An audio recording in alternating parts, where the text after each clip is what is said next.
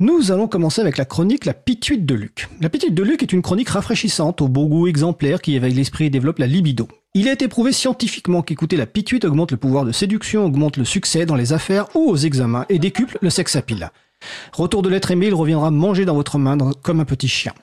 Le thème du jour, la merdification des médias. Alors je vais préciser en introduction que si je reprends les propos de Luc dans sa chronique du 26 juin dernier, la merdification offre une représentation de la façon dont fonctionne un certain nombre, un certain capitalisme dont font partie certains géants de l'internet, Google et autres. L'idée que ces entreprises gagnent du fric non pas avec leur domaine d'activité, mais avec la promesse de lendemain qui chante en version capitaliste toutefois. Donc le thème du jour, la merdification des médias. J'ai évoqué le concept de merdification lors d'une précédente chronique, et cette fois je vais parler des médias, mais il ne s'agira pas de plagier l'extrême droite et sa marque déposée de Merdia. Par médias, je parle des dispositifs matériels qui portent des messages, pas ceux qui ont fait profession de produire des contenus pour les fourrer dans un tuyau. Un média, c'est un truc qui permet de porter un message vers un ou plusieurs destinataires. L'air est un média, il porte la vibration de ma voix jusqu'à vos oreilles à cet instant précis. Mais ma démonstration ne marche pas du tout pour les lecteurs de la transcription. Pour eux, c'est la lumière qui portera l'information, sauf bien sûr s'ils utilisent une plage braille. Je réfléchissais récemment à la façon dont les médias ont tendance à se merdifier les uns après les autres.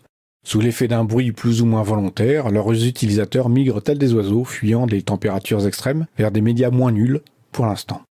C'est avec mon téléphone pro que le truc m'a frappé. Le développement ces dernières années des arnaques au CPF ont achevé le bidule. Je ne décroche plus, je bloque. Si tout le monde fait comme moi, la téléphonie sera bientôt constituée d'un ensemble de numéros qui se seront bannis les uns les autres. Sur Internet, le phénomène a commencé très tôt. Usenet est par exemple tombé dans l'oubli alors qu'il est réputé pour avoir porté le tout premier spam de l'histoire. Serdar Arjik, son nom sans l'anagramme à plein nez mais a priori c'est une fausse piste, envoyait automatiquement une réponse à toute personne dont le message contenait le mot anglais Turkey. Mais en anglais, Turkey a un double sens. Ainsi, lors des fêtes de Thanksgiving, c'était un peu confus.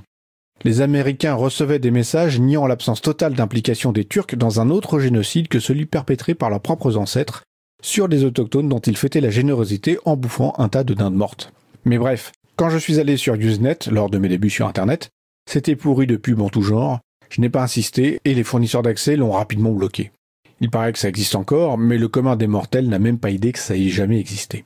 Le mail connaît un destin assez proche. Ce même commun l'utilise de moins en moins car leurs messages se perdent sous des tonnes de spam et de pubs au point qu'ils préfèrent les messages des réseaux sociaux. Il en va d'ailleurs de même avec la vraie poste. Dans une boîte aux lettres, sur un kilo de papier, le vrai courrier ne doit représenter guère plus de 50 grammes.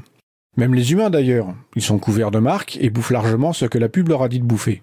Combien de pubs dans un kilo d'humain 500 700 grammes? Mais l'essence de la merdification n'est pas de se laisser étouffer par la pub et le spam, mais de faire des choix stratégiques éclairés qui mènent au même résultat.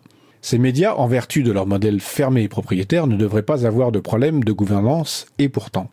Mon tiercé gagnant est Google en troisième position, qui plombe la qualité des réponses de son moteur de recherche pour lancer plus de pubs, Facebook en second, pour qui étaler la merde est élevé au rang d'art de vivre, et Twitter en première position, dont le service presse a longtemps répondu par un emoji caca, et qui a plusieurs longueurs d'avance dans tous les domaines. On suspecte un cas de dopage, mais dans ce genre de course, c'est autorisé. Mais encore plus fort, ces réseaux privateurs pourraient se vanter d'au moins être capables de ne pas se faire parasiter par les spammers et les escrocs de tout poil. Mais ce n'est même pas le cas.